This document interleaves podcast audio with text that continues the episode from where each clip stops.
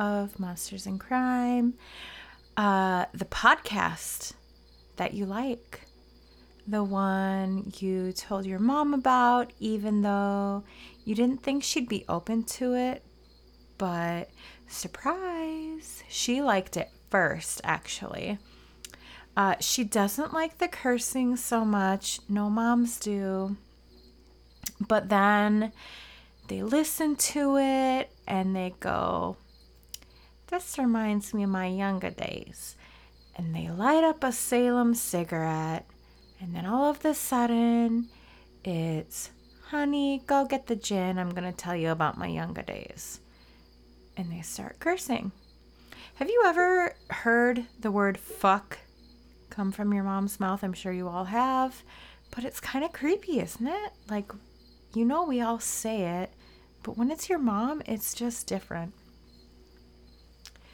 But it's one of my favorite words. And if you've listened to me in this podcast before, or if you know me, uh, you know that I say it all the time. I cannot help it. It was probably both of my kids' first word. I'm kidding, it wasn't. But uh, yeah, I do curse often. Uh, anyways, moving on. Um, I have had a sad couple of weeks, really sad. Um, one of the things that I will talk about is Libby, my kitty. Um, I had to put her to sleep on Tuesday, so just a couple days ago. Um, she almost made it to 18 years old. She'd be 18 on the 1st of October, so just a couple weeks away. Um, she got, I don't know, just one day she it wasn't just one day it was it was tuesday it was this week tuesday i came home and she had had like this eye shit kind of goopiness in her eye for like a day or two but when i came home on tuesday she her eye was completely like crusted shut and so i got a, a warm rag and i cleaned her eye out and she got up to like move away from me because I was obviously annoying the shit out of her. And she could not walk. Like she was wobbly and she just she she was moving like two cushions over on the couch and she could barely do that. And I was like what the fuck? So that day I had just bought some uh, wet food for her because um, I I think her old age she was having trouble maybe eating dry food. So I thought I would give her some wet food because obviously I didn't want her to starve. I wanted her to be hydrated and all that. Um, I opened a can of food and I went I brought it over to the couch where she was laying and she would not touch it which was weird because she, in the past few weeks or months, even, she had been like jumping up on the counter. And anytime I was in the kitchen cooking or not even cooking, just like pouring myself a glass of water, she would be right there in my face on the counter. So, in anything I gave her, she would basically eat. Um, but she was not interested in this at all. And I knew right then that something was seriously, seriously wrong. And um, so I went to call some vets and I wanted to get her in. I wanted to get her checked out. I was hoping that maybe just this eye infection that she had was just causing her to be lethargic and that we could get her on some like antibiotics or something and she would like be okay.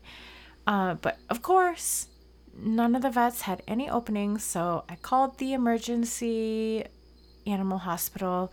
Uh, I told them I was coming with her, and then I went to I went out to the living room, and uh, I went to I wanted to just snuggle her for a little bit because I knew that something was wrong with her. I knew she wasn't feeling well, and I honestly kind of thought that it was maybe like that was her last day. Um, so I went to snuggle with her and she was not on the couch anymore. And I'm like, what the fuck? And when I walked out there, I heard this um, really uh, like bad or it, it was it was a meow but it was like a like i'm in distress kind of meow. Um, and it sounded like it was coming from behind the couch. So I was like, what the fuck? Please do not tell me that she fell off the couch. I look behind the couch and she, so she liked to sit on the back of the couch cushion. Uh, and apparently she was walking over there to lay in her spot and she fell off the couch and fell behind it and I uh, I looked behind there, and her claw was like stuck in the back of the couch. So she was just kind of hanging there, and I don't know how long she was hanging there for. I mean, it wasn't longer than 10 minutes, but hopefully it wasn't that long. Hopefully it was just like a minute or two. I, I really don't know. Um, but she was just hanging there by one of her claws. So I unhooked her and um, she just kind of flopped over and laid on the floor and she wouldn't move. Like i was calling her. I was like come here libby like you know walk out from behind the couch and she wouldn't move. So i had to pull the couch out and pick her up and i just held her and i knew that something was really really wrong and um, so I brought her to the emergency hospital, uh, and uh, of course, my worst fear was confirmed that she probably should be put down. Um, she had kidney disease and she had a big mass on her abdomen um, that they think was cancerous. So I made the very hard decision to put her down uh, drove home, grabbed the kids, went back. We spent the evening with her, and um, t- so Tuesday night we put her down, and that was one of the hardest things I've ever had to do. And I'm trying not to get emotional, but obviously I'm going to because I had her for almost 18 years. She went through a ton of shit with me. Like we had a special bond. She was she was definitely I have three other animals. I have two other cats and a dog. I know. But she was definitely my favorite and this was definitely the hardest. Will be the hardest. Um I love my other animals, but she was like she was my fucking soul sister. I loved that little fucking cat so much. Um, so, um, sorry, I, I made this really long. I didn't intend for it to be this long, but that is what happened this week. I've, uh, the past three months, I've had, uh, my grandma passed away. I had a very dear friend pass away, and now my cat. So it's been very tough for me trying to keep it together. Uh, but been very emotional. There's other things in my life going on too that have been very emotional, but trying to stay strong. Uh, anyways, um, RIP Libby, I love you. You're the best cat. Uh, let's move on before this drunken bitch gets too emotional. Uh, speaking of drunken bitch, um, I'm drinking tonight a uh, Shiraz, and it is called Dreamtime. Um, it's a 2014 Shiraz from southeastern Australia, which is very crazy because that's where my story. Well, it, it's not southeastern Australia, but my story is from Australia tonight. So uh, I got a theme going on here. Um, so I'm drinking that. Uh, let's see. Uh, TV and movies. Um, I've been watching a lot of old classics on um, this IRC popcorn stream that we got going on, and it's been awesome. It's been keeping my mind off of things, and it's been great. Um, I also watched the Wu Tang uh, Saga uh, drama series that's on Hulu, which is really good. Um, it is not a documentary, but it is it's loosely based on Wu Tang, and um, you know some of the the story is embellished a little bit, and um, but it's you know still pretty factual, uh, but it's really good. So I'm all caught up with that. I think season two, three or four episodes into season two. Um, so now I just wait for the other episodes to get released. Hate that though. Um, other than that, uh, nothing really uh, as far as TV and movies go that I that I that are worth mentioning. Maybe um, the movie Casino, I guess, is one that I've watched recently. That's kind of a true crime ish, mafia ish. Um, but it's a long ass movie. But I watched it the other night and it's really good. It's from like the 90s and I hadn't watched it in a really long time. Um, but that's all I think I have from TVs and movies. Uh, TV and movies. Um, guys, I am like one and a half sheets, maybe two sheets, possibly three sheets to the window already. So don't mind me. Um, that being said, I suppose we can move into the story tonight. Um, like I said, it's it's from Australia. So this is an important but not a very well known case. Um, like I said, it takes place in Australia and it had been a cold case for over 20 years. And uh, last year, um, so about a year ago, uh, it turned into not a cold case. So it's no longer a cold case. Um, 20 fucking years, though, it took. Uh, but I love, I absolutely love when cold case files get solved. Like, there's nothing worse. Well, I'm sure there's a lot worse, but hyperbole here.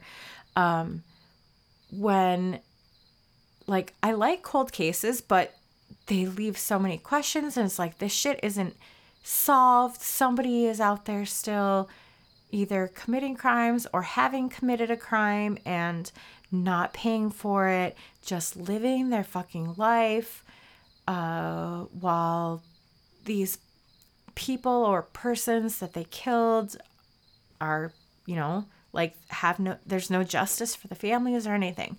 So after 20 years, this is finally not a cold case. Um, this takes place in Perth, Australia. Um, it's like kind of like their Golden State Killer or their BTK. It just changed the whole area and how people live their lives and raised their kids. And it shook everyone to their cores. Um, so, this one is called the Claremont Serial Killer. So, Perth is the capital of Western Australia with a population of almost 2 million people.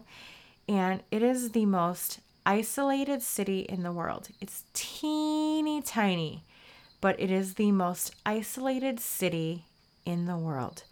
Uh, the Indian Ocean is on one side, on the left side. What do we call that? We call that the west. uh, Indian Ocean on the west, and then the Australian outback on the east side. Um, so Google Maps, uh, if you like type this shit, type Perth, Australia into Google Maps and zoom out, it's um, it's from like uh, Los Angeles to Houston is like um like to get to Adelaide, which is the next big city. Houston, uh, Los Angeles to Houston. It's like a 30 hour drive. So that's how isolated it is. And um, its sister cities actually are Houston and San Diego. Uh, it's a beautiful place with some of the most expensive houses in Australia. And I think it's kind of like a secret famous person place to go because Australians don't give a shit if you're famous. They're like, oh, there's a famous person. Who cares? Like, like Australians, they'll, even if you're a famous person, they'll tell you to throw a shrimp on the Barbie, right? to your face.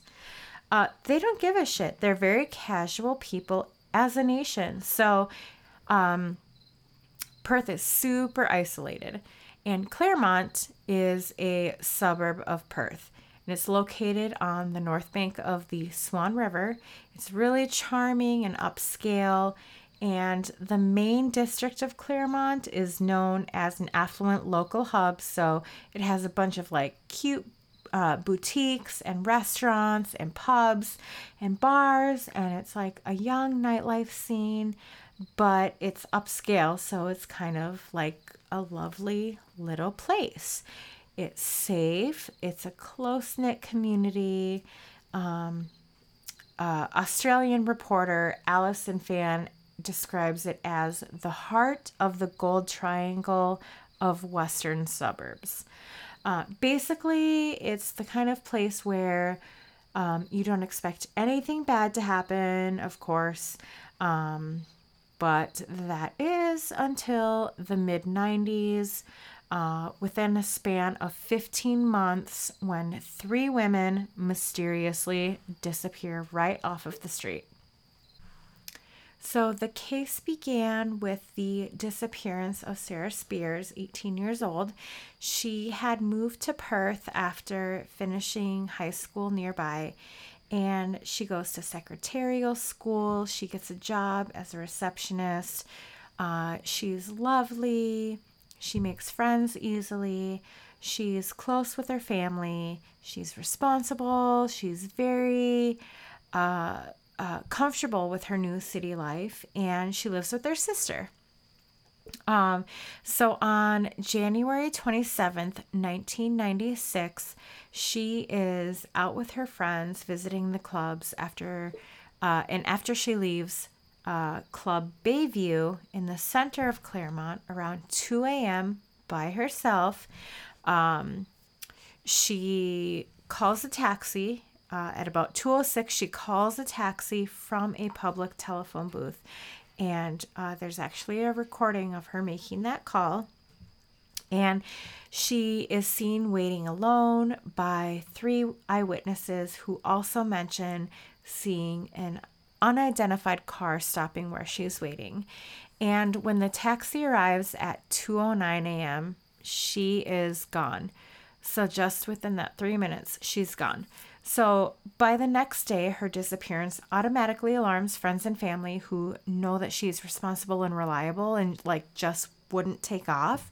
So even though there's usually like a waiting period for missing people uh, to be taken seriously, her friends and family kind of made um, uh, kind of made it like happen sooner because they were so freaked out.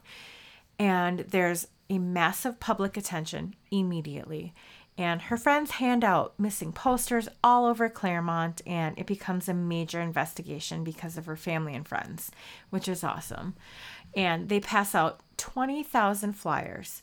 Uh, there's 2,000 posters all over Perth. 50 buses have her face, uh, her picture on them. Like you could not go anywhere and not see her face. So people knew about it immediately. And a task force is set up within 48 hours to look into her case, but there's really no evidence at all. Like, no one saw her disappear. So the trail goes cold, of course. Um, so then we get to June, June 6th, 1996. 23 uh, year old Jane Rimmer uh, is with friends for a night out in Claremont, the same area that Sarah was in. Uh, she is described as a bubbly uh, and fun, uh, funny person. She's really genuine and um, she's really easy to get along with.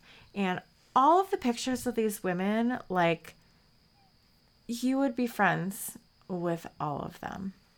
Um, they're just they just seem like really cool down to earth women that you would get along with because they're awesome um so she's a live-in nanny and the two children uh, she nannies for adore her um, she's actually friends with the mother even though there's a big age difference um, she's just really easy to get along with and uh, Jane and the mother even discussed the disappearance of Sarah Spiers just a couple nights before her disappearance.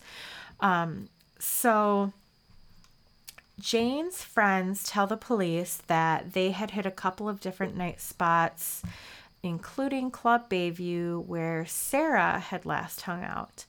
And there's a long line at one of the clubs, so Jane's friends decide to take a taxi home. They just they don't want to wait to get in. Fuck it. They want to go home. Uh, but Jane decides to stay behind.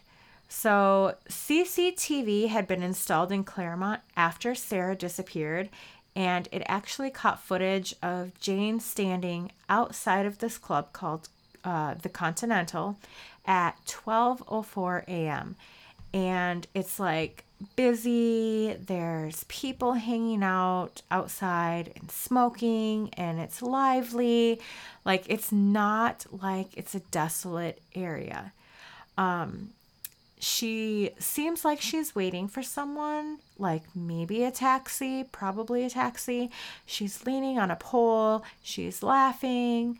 Um, and then the camera uh, actually catches her talking to an unknown man. And she's just laughing with him. And then it pans away. And when it pans back, she is fucking gone. Um, so 55 days later, and actually, um, uh, sorry, that CCTV footage isn't released actually until 2008. Uh, this is what did I say, 1996 that this happens, and it's not released until 2008 because they wanted to keep, um, I don't know, they wanted to keep things under wraps, I guess. Uh, they had sent it to NASA to try to get more information, and they couldn't, and they just kept it under wraps, which is weird. Fifth, so 55 days later, on August 3rd, a family is out for the day in the bushland of Wellard, which is about 25 miles south of Claremont. Uh, so the mother's looking at these death lilies, is what they're called, um, and she sees the biggest one that she's ever seen. So she kind of walks through the uh, brush to look at it, and she feels something brushing the back of her leg and she turns to see what she was feeling and she sees a tiny foot sticking out from some of the brush. And uh, she looks and it was the naked body of jane hidden under some brush. What are the fucking odds? Um, so her remains were too decomposed to show a cause of death, but an autopsy shows that um, she has a prominent injury on her neck that is consistent with a knife wound. So, um, the same day, uh, on a road like less than a mile from where Jane's body was found, the investigators find a pocket knife and it had a telecom logo on it. Um, so, telecom, uh, it turns into this company called Telstra. So, that's what I'm going to call it from now on. Uh, Telstra is Australia's largest telecommunications company. They basically are like AT&T or Verizon here in the United States. They've got phone lines, internet, whatever. So the knife was issued as standard equipment to Telstra workers. Um, but what the fuck is it doing in the middle of nowhere? So, several witnesses that live in the area tell detectives that they heard a woman screaming and shouting the night that Jane went missing. And one man says he heard a woman screaming, Leave me alone, let me out of here. And he then he sees a car drive away in the direction of the spot where Jane's body was found. Um, and then another couple closer to the crime scene, uh, they remember hearing blood curdling cries that like stopped mid scream. Like, do you call the police at that moment? Um, no one called it in. Um, I don't know what I would do. I don't want to be an alarmist. I don't want to call the police for something that is not a big deal. Um, but shit, I guess it doesn't hurt to get shit checked out. Like, uh, I mean, it, it turns out on the night that Sarah Spiers had gone missing, witnesses also heard blood curdling screams less than five miles away um, in the Mosman Park area between 2:30 a.m. and 3 a.m., which were consistent with a female in distress. Um, it's a tough call. You know, you don't want to involve yourself in people's business. You don't want to uh, be nosy. It's a hard decision to call the cops. Um, but uh, so remember, Sarah's body has not been found. Uh, so she, Sarah was the first one. Jane was the second but it was in that area uh, that she was you know jane and sarah were taken from the same area. So one of the witnesses who heard the screams uh, said when they looked in the direction of the screams they saw a white or cream colored car that was parked on the wrong side which in america is the right side of the street because we drive on the right side of the street so, uh, but in Australia, it was parked on the wrong side. Uh, and the screams were heard only about 20 minutes after Sarah was last spotted outside the club, seemingly waiting for a taxi. Um, so, after Jane Rimmer's body is found, the uh, Western Australian police launch what's called the Macro Task Force to investigate the disappearance of both Jane and Sarah. And there's massive publicity in this city where women are normally relatively safe. And then I was thinking about like, why? Like, don't leave a bar alone.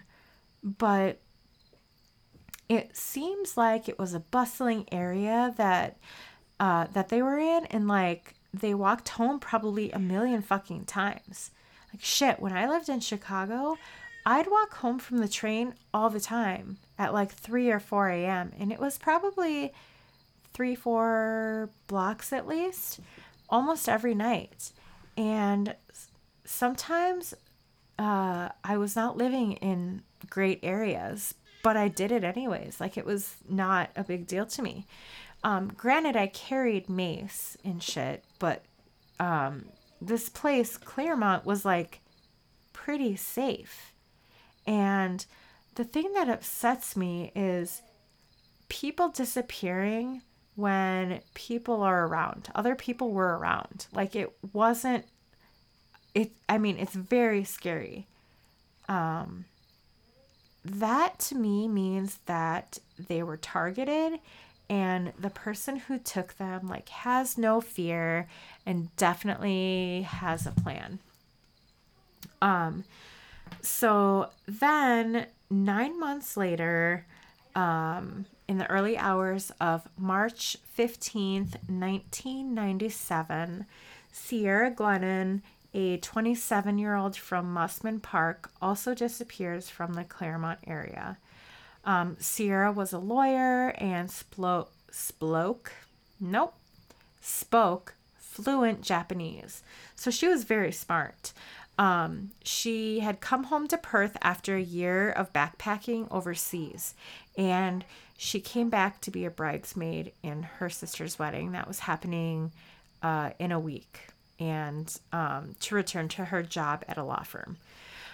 And like Sarah and Jane, she is out with friends and heading to the Continental nightclub when she decides to make her way home. She'd had enough. She's like, fuck it, I want to go home. Um, she kind of hadn't wanted to go out that night, but she did anyways. So she leaves her friends early. Um, there is three men at a bus stop and they see Ciara walking south along Stirling Highway at around 12:30 a.m. And I don't think this is like a desolate highway, just kind of like a main street kind of. So they see her interacting with someone in a light colored vehicle that had stopped for her. Um, and then she disappeared. Um, so those witnesses they become known as the Burger Boys. Um, it's these three dudes: Troy Bond, Frank McElroy, and Brandon Gray. They're sitting together at a bus stop eating burgers, and they had noticed a newer model uh, Holden Commodore station wagon, which looks like uh, like an 80s Volvo or Honda sta- Honda station wagon type of thing. Um, they see it pull up alongside a woman. They see her talking to the driver um, through the window, but they didn't continue to watch to see if she got in. But another witness does say that they saw her get in. So she's described as a strong in spirit and courageous. And um, her father tells reporters that his daughter is a fighter and she's going to fight whoever took her. But sadly, 19 days later, on April 3rd, her semi clothed body is found by a bushwalker who's out looking for marijuana and she had been discarded about 25 miles north of Claremont. And the cause of death is noted as being consistent with neck injury. Um, we later find out that it looks like the knife it looks like knife wounds to the neck, which is the same MO as Jane, whose body was also found. And they're also placed in the exact same way um, except they're mirror images with like their arm up and, you know, mirror images. Um, during the autopsy, it's discovered that Ciara had indeed fought back. And in fact, she fought her killer so hard that one of her thumbnails is partially torn off. And she has her attacker's DNA under her fingernails. Nice. Love hearing that. But of course, it's too early. It's 97. There's no real testing on DNA at this point. Um, but it's something. So, after the disappearance of Jane Rimmer, uh, the Western Australia Police had set up the Macro Task Force and um, to look into the two similar cases they kind of knew automatically like that they were related. So when Ciara disappears, um, police confirm that they are searching for a serial killer, and the Western Australian government offers a $250,000 reward, which is the largest ever offered in the state at the time. Um, they say the serial killer has a preferred victim profile young woman between 18 and 27 years of age with a small build, fair complexion, intoxicated, and alone. And it does seem that they, uh, like, I don't know if all of them, but some witnesses said that they they did seem intoxicated, which is just like they're so targeted at that point. It's just so awful. Um, and this case becomes fucking huge. It grabs a ton of public attention, and it's basically like uh, Ted Bundy level attention after the um, Florida Chi Omega murders. Murders. the whole town is fucking terrified. Um, or like BTK.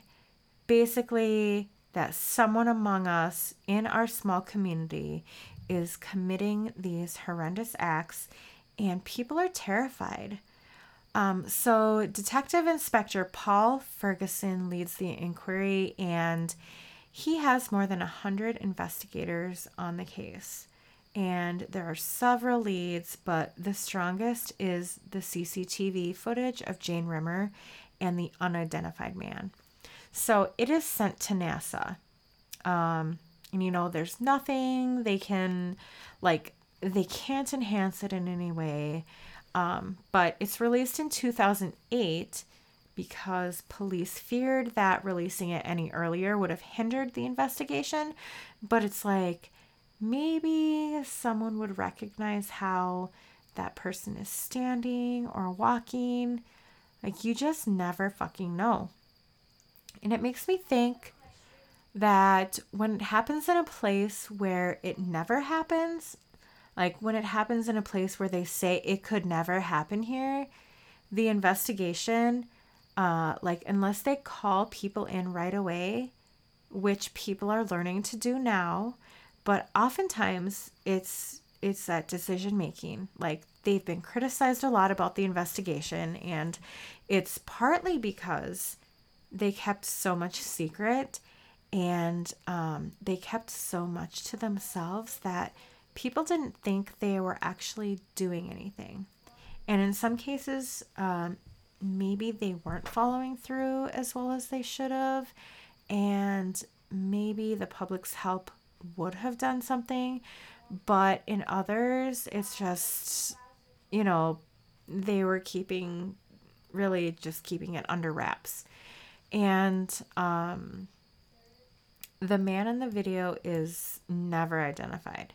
Uh, no evidence is found uh, to link him, and police also use a woman to reenact Ciara Glennon's night. So they basically dress her in exactly what she's wearing. Um, a woman who looks like her. They have her walk in the same path and go in the same bars, but nothing pans out. Um, and the initial focus of the investigation centers on the uh, unidentified uh, vehicle seen in the two locations. And also, um, basically, I think what we're all thinking is taxi drivers. Like, it's gotta be some taxi driver, some fake taxi. You know, I think um, everyone thought that uh, like an independent, some kind of independent cab thing, like in fucking New York City. There's a million of them. Like you fucking wave your arm out in the middle of the street and you get in whatever car stops for you. Like you just want to get inside to get up the street. Um, so these girls, they're 10 minutes away from home, they're intoxicated.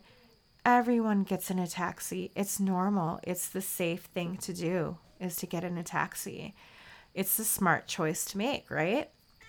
Um, also, it's the idea of somebody sitting in a car with some kind of like dispatch radio or some kind of thing where if they hear if the call goes out, like they show up, like they're there.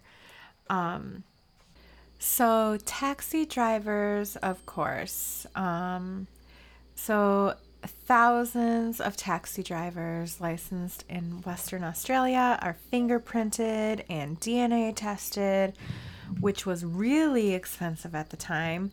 So, the investigators were criticized for that as well, of course. Um, they find 78 drivers with significant criminal histories, and because of this, uh, it doesn't lead them to the killer, but the standards for eligibility for taxi drivers are raised. Good. Great. Um, and the 78 drivers are delicensed, and then there are uh, um, stricter standards that are applied to verify that decommissioned taxis are properly stripped of official insignia and equipment. Um, what we should be saying though about and whoever's in charge, because it might not be the police, but the fact that the one young woman went missing and they put up a CCTV camera the next day. The next day. That is how things should work. You know what I mean? Uh, if something happens and while they're doing all this other stuff, um, now what would have been different to make this better and not so terrible. Cameras. And then just getting it done. That's impressive. Uh, that they did it so quickly. And then they did this investigation all while they were like, at least they had something uh, going on that was positive and getting the DNA tested, even though it's expensive as fuck. And it's not normal at the time. They still did, did it in case in the future something was able to match it. So, though the murders had stopped at this point, over the years, the Macro Task Force is met with both praise and criticism for its handling of the case. Uh, a lot of information is suppressed from the public, as I mentioned before. Um, so, one of the controversial tactics that Macro used was sending questionnaires to over 110 persons of interest that included questions like Are you the killer? So, yeah, they also relied heavily on international experts. Uh, they had a lie detector machine imported from another country, and um, this might be the most controversial of them all. Uh, one task force off- officer accepted an offer from convicted serial killer David Birnie to assist in the invest- investigation. So, David Birnie, he's from Perth uh, as well. He was responsible for the Moorhouse murders, which is a future episode that I probably will do. I say that. I feel like I say that all the time.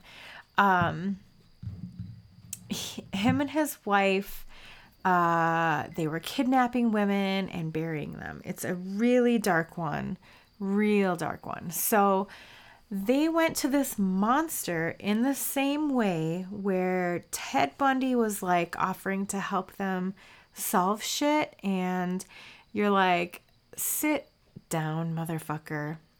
And what can they offer? Like, what can he offer to help? Thoughts? Thoughts and feelings? Like, they have nothing to do in jail. Um, unless they know the person or they know the area, that would be a different thing. But he's just like, here's my theories. Here's how this person probably works.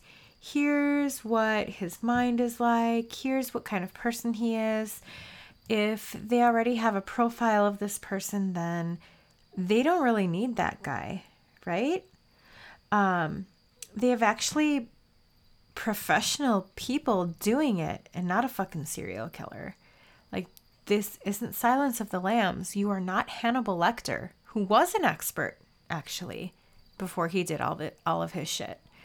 Um, so, due to the nature of the killings, experts suggest that Claremont Killer was probably a single white male between 25 and 35, lived in the area, uh, appeared trustworthy, organized, social, and probably well educated. And Detective Dan Caporn replaces Ferguson as the case leader, and he finds the first suspect in the killings, a man named Lance Williams. So, Lance Williams is a 41 year old public servant. He lives with his parents um, at some place. I, I don't remember the name, but um, it's close to the hotel where both Spiers and Rimmer had spent some of their evening on the night that they disappeared. But it seems like his biggest fault is he seems to become obsessed with the case. So, um, it's that's always a red fucking flag. Like he even occasionally drives around Claremont late at night to conduct his own mini investigation into the murders. Uh, so he says, and he even offers women rides home. He says because he's worried about their, uh, he, he's worried about them. Mm-hmm. Sure. So, one time he circles the area more than 30 times, and of course, it raises red flags for the investigators. And they have a young female officer dress up for a night out and act as bait. And he does offer the undercover officer a ride, and he is immediately arrested. So on February 5th, 1998, he's questioned for like 12 to 17 hours or some shit and then released. And he remains the chief suspect for the next decade 10 years and is placed under intense scrutiny with the police. They openly follow him to and from work every day for years. His family home is raided a few times. They have listening devices that are installed in his office, um, one of which once crashed through the ceiling onto his desk. Whoops. Uh, like it was too heavy and just fell through the ceiling onto his desk. Um, and, but he maintains his innocence. And during the six different interviews he has with the police, um, uh, the public like eventually finds out his I- identity. So they also fucking go after him as well, of course. And the thing is, he wasn't lying. He was obsessed with the case. And he did want to make sure that the women got home safe. And he's finally declared no longer a person of interest in 2009. He didn't fucking do it. He's a weirdo, but he didn't do it. We're all weirdos like he is, right? Every single one of you listening to this is a weirdo just like he is. Especially me. I won't deny it. Uh, so, Detective Caporn is uh, criticized um, as having had tunnel vision when it comes to him being a suspect and just focusing on him. And Lance Williams actually, or Lance William actually dies in 2018 of cancer at 61 years old. Um, so, well, it turns out that the reason Lance was no longer a person of interest in 2009 is because that year forensic scientists are finally able to properly test the DNA that had been found under uh, Ciara Glennon's fingernails. And they recover an unknown male's DNA profile. And they went through so much. Um, they don't get into about like how they were able to extract the DNA. Um, but uh, there's incredible scientists who painstakingly fucking made sure that they They they really wanted to solve this case. So when they compare that DNA to the DNA of other sexual assault cases in the area, they match another unknown male's DNA from an unsolved abduction and rape that had occurred in 1995. So, the year before the string of murders began. Um, so, in that case, a 17 year old girl is walking home after a night out in the same Claremont venue where Sarah Spiers would have um, later, uh, a year later, would be, you know, disappeared from. And she had been grabbed from behind. Um, she was bound and gagged and put into a van, and she was driven to a cemetery. She's fucking dragged through the dark. She's raped twice. Brutal rape. And the whole time she's thinking she's going to die. Um, she purposely doesn't look at him in the face, thinking like maybe that will give her a chance to live if she doesn't see his face. And amazingly, he leaves her alive, but obviously very fucking wounded. It's so awful. So she survives the assault. Um, she goes to a nearby hospital where her rapist DNA is recovered and they're also able to find fibers from this case that are also on Jane and Ciara, which are microscopic blue polyester fibers, uh, as well as fibers that match what could have been a Holden Commodore station wagon. But again, it doesn't lead to a suspect. So they have a way to match all these cases and maybe they'll get it. Um, or they have more information, but they still don't have the person. It's still all unknown male DNA. So it does not lead to a suspect, nor does a report from the security guard who saw a Telstra van leaving the area when the 17 year old girl had been raped around 4 a.m. Uh, detectives do a, um, they request a list of Telstra employees um, so remember that the knife, that's a big knife. That's a big knife. Is that good? Um, the knife that was found at the crime scene. Uh, so they, it was a Telstra knife. And so they request a list of employees who were assigned vans, but that doesn't lead them anywhere either. So they check it, they can't find anyone of interest. So years go by until investigators decide to um, go through old evidence boxes from other similar crimes in the nearby area and they test those for DNA. So that leads to an evidence box that had just been hanging out from an unsolved 1988 Huntingdale sexual assault case. So in 1988, there's a series of prowler incidents in the Huntingdale area, which uh, is about 30 minutes from Claremont. And they were dubbed the Huntingdale Prowler. Um, so there are reports of women's intimates being stolen from clotheslines, as well as a uh, peeping Tom and someone trying to break into houses. So residents claim to have seen a figure wearing nighties, uh, like women's nighties, dressing gowns, and uh, on one occasion, a pair of women's underpants over his head. Um, so, you know, it's kind of like the Golden State Killer, where he's just like, he steals it and then he puts it on in some way and it seems like he wants people to see him in it almost. Um, so in February of 1988, an unidentified man breaks into a home and attempts to sexually assault a sleeping 18 year old girl.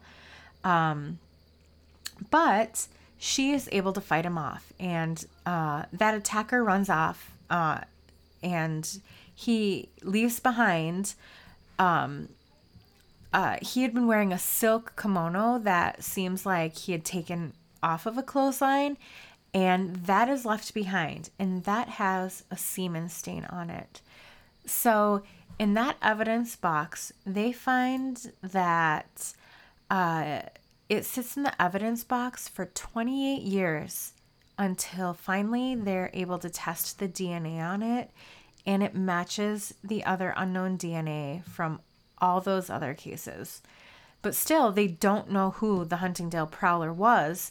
So they still have um, just a connection with all the cases, but no identity of a killer. But man, so insane. This net is widening of what this guy has been doing and where he's been doing it. It's horrifying. It's got to feel like you're so close. You are so close. And then you find one more case that matches, and you're like, it's just got to be frustrating. So, what finally ties it all together and what leads to tying it all together isn't DNA, but fingerprints. Uh, so, during a separate Huntingdale uh, Prowler uh, break in, the attacker had left behind his fingerprints and palm prints on a sliding door, and those prints are finally run through the system when they're uh, looking through old evidence boxes and a match is found. So it's found to this case where there's a known attacker. Um, in a rec- in a recent uh, interview with 60 Minutes, a woman named Wendy Davis. Um, she's now in her 70s. She was a mother of three and a social worker in 1990. And she, oh my God, it's just such a heart wrenching, moving interview. This woman is incredible. Um, she was a social worker working at her desk at Hollywood Hospital about 30 minutes from Huntingdale in 1990 when a man comes in her office and asks if he can use the restroom that's right by her desk. And she glances at him and she like waves him into the bathroom like go ahead not thinking much of it since um, you know the man's wearing a uniform of the telecommun- uh, telecommunications company that is working on the hospital's phone lines that week. So she allows him to go to the bathroom without much thought. But um, pretty quickly, he comes out, grabs her from behind, puts a rag over her mouth, and fucking yanks her out of her chair and starts pulling her into the bathroom. And she's like, I don't want to die. Like, freaks out. I don't want to die. Um, so she starts fucking fighting back. I mean, she tells this whole story in the 60 minutes and I I think it's an Australian one so you probably have to find it online, but she starts kicking and fighting. She's able to turn herself around and starts fucking wheeling on his shins with her fucking high heels. And so he stops and he says just as suddenly uh, or she says, just as suddenly as the attack started, it stops. And she says the man seems to come like out of a trance almost and starts to apologize. And like, um, like he was just in a trance. Like, I don't know. Um, so he's held down until the police arrive. And um, on him, they find cable ties in his pocket um, and this man is a 21 year old Telstra em- employee named Bradley Robert Edwards. And somehow he is only charged with common assault. What the fuck?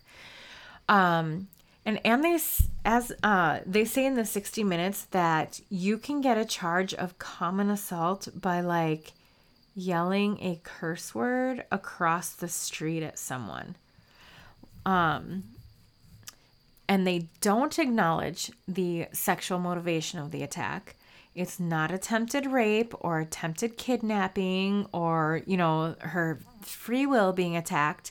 It's none of that. Um, and he only gets two years probation. He doesn't even get fired from his fucking job at Telstra. Despite attacking a woman on the job, he doesn't get fired. Um, on the job.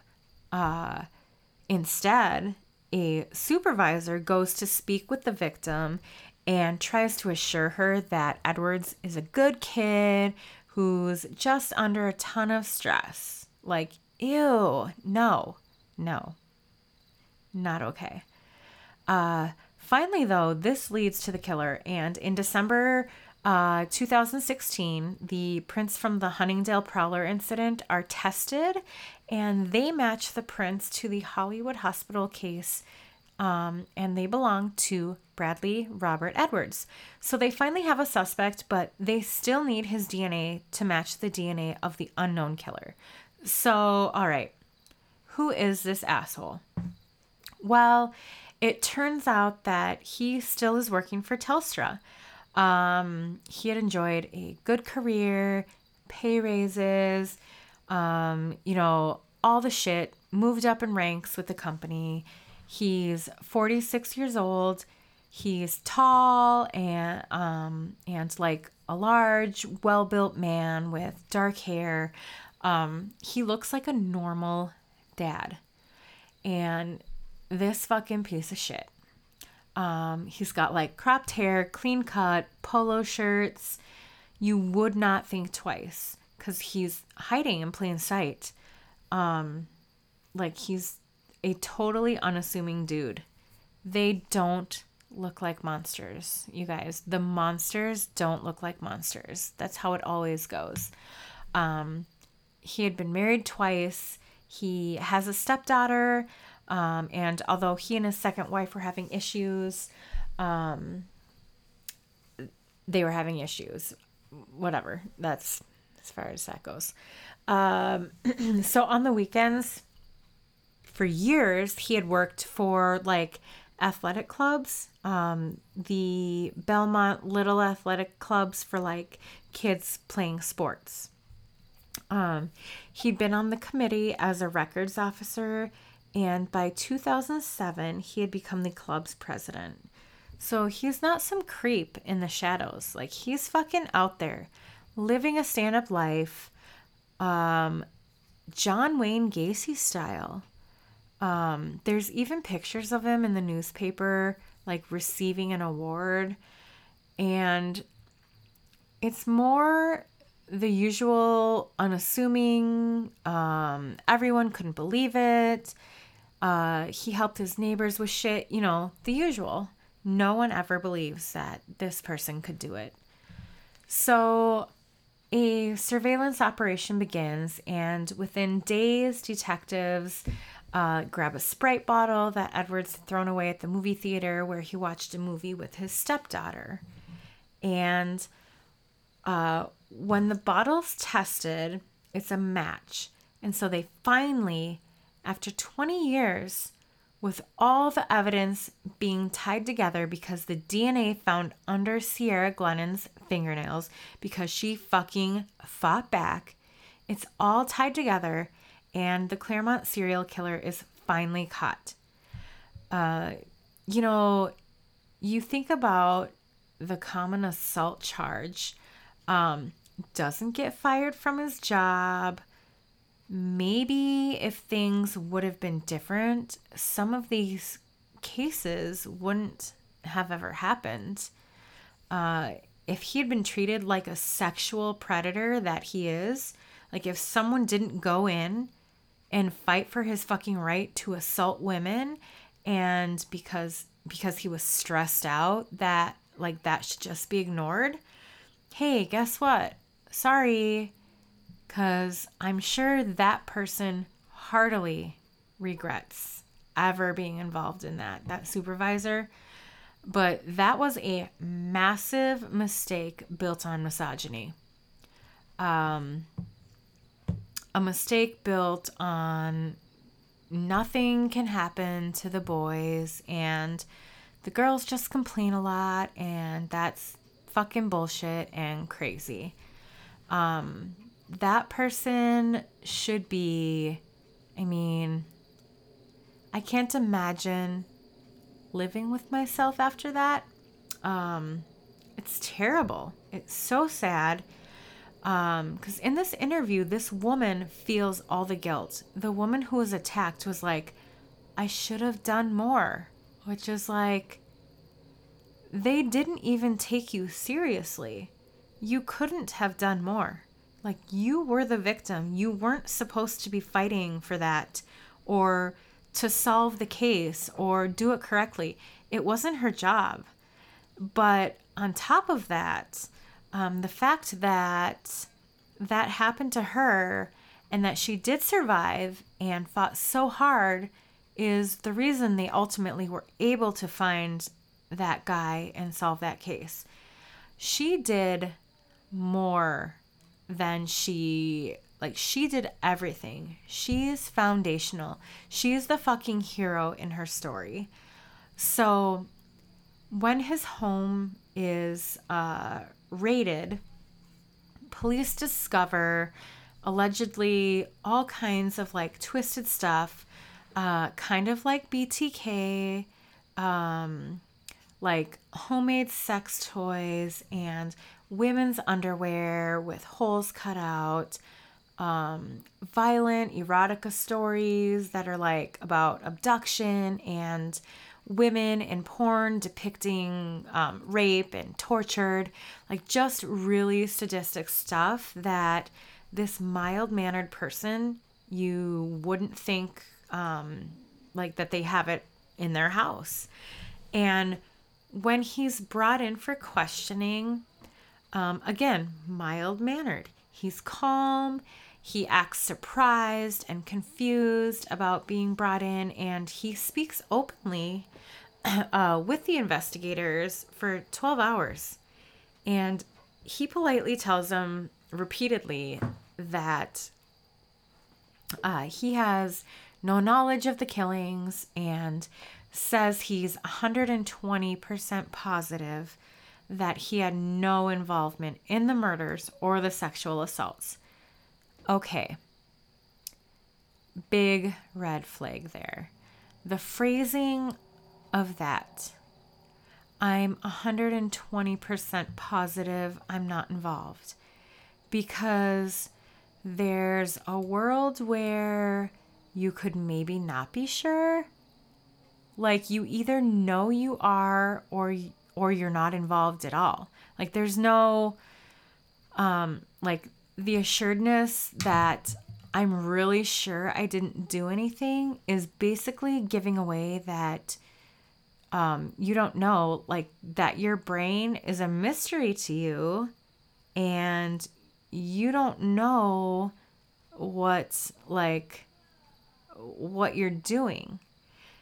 Because an innocent person would say, I didn't do that. Like, I am not the person who did that. I'm positive I'm not involved.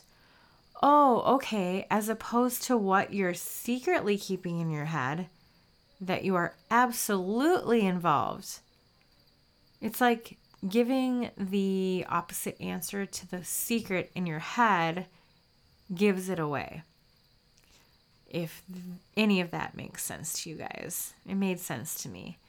Um, but finally, his DNA is tested and he's arrested for the murders of 27 year old Ciara Glennon, 23 year old Jane Rimmer, and 18 year old Sarah Spiers, as well as the 1988 Huntingdale sexual assault of the 18 year old woman.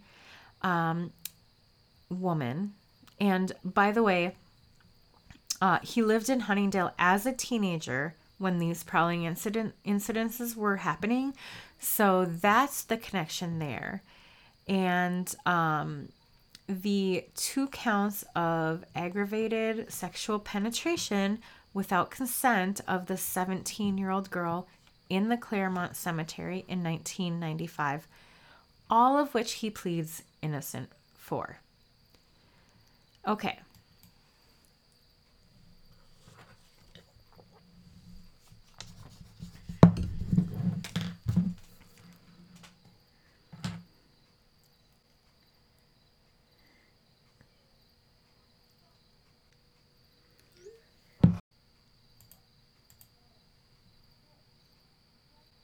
Oh shit.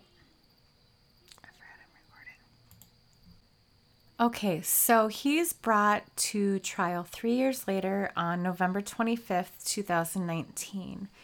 Um, the night before trial begins, he admits to um, and pleads guilty to both the sexual assault cases, but not the murders. So he pleads innocent to the murders. He's like, okay, I lied about being involved in the sexual assault cases. Um, and essentially, the defense comes down uh, to the argument that the DNA is contaminated, which I think is why he must have pled guilty to the two assaults. Um, so he could explain his DNA being in the lab and saying, well, you must have used that DNA and got it mixed up and contaminated with the DNA of the murders, which is fucking smart. You know, because I'm just a rapist. I'm not a murderer. I, I just rape women, I don't murder them. So if you can't explain why your DNA is at any scene, then it shouldn't be in the room at all. But if your DNA is supposed to be in the room because you are involved, motherfucker. So that is a cynical mercenary approach that sounds like it was um, that a bunch of people worked on that idea, basically, that strategy. It's dirty. You're admitting to something that is lending itself much more to the character argument um, that you're a bad fucking person, a sociopath or whatever, a psychopath. Um, the idea that you're just like, it's it's just those, it's not this. So maybe I'll get away with the other ones. Um, it's an angle, but I think it actually reveals much more about that person because Jesus fucking Christ. Um, and it wasn't well thought out. Also, the MO fits all of them in some way or another. And also the fact that this 17 year old girl got grabbed off the street and tied up and pulled into the van uh, makes everyone wonder. They didn't get, like, these women, they didn't get into a taxi or an unmarked car. Maybe one or all of them were attacked on the street and kidnapped. And that if he was such a great guy, a sim- uh, sympathetic guy, a lovely, friendly guy, that it would be very easy if he's wearing a uniform of this kind of um, like well-known company. Um, he used the company car. He wore uh, his uniform. Other women said that they had seen him in the area and maybe he tried to pick them up at one time and they testified to that. And he's like at work. Like oh i'm just going to this call for uh, this phone line. You want me to take you to the area? Yeah i can take you. I'm just this business guy. Like i practically work for the city. It's like the Culligan man or something, the Arrowhead Spring delivery guy, where you're like, yes, this is the most trustworthy person because he makes up a background player in a group of people, uh, the phone line guy. And also the idea that he worked for that company. Um, those knives were found at the scenes of some bodies. Um, the other stuff, I mean, you're in it, friend. Essentially, the uh, the defense comes down to the argument that the DNA is contaminated, which is you know, uh, the defense is able to show other instances of contamination in the case, including several times when the DNA of several scientists working on the case uh, was found on samples, So, you know, they do have a chance with uh, that plea or that um, that argument. Uh, there's also one instance where the DNA of a victim of a totally unrelated crime had been contaminated with the sample of the Claremont killer. But it was all debunked on cross examination, so I don't even know if it's true. Um, then the fiber evidence also forms a significant part of the prosecution's case. So remember the blue polyester fibers found on Jane Rimmer and uh, Ciara Glennon's bodies. So uh, they match the uh, Telstra work pants that Edwards would have worn in the mid 90s, which were manufactured specifically for the company using a bespoke color called Tes- Telstra Navy. So it all fucking ties back to Telstra. And uh, there was also fibers that matched the 1996 Holden Commodore that he had driven at the time.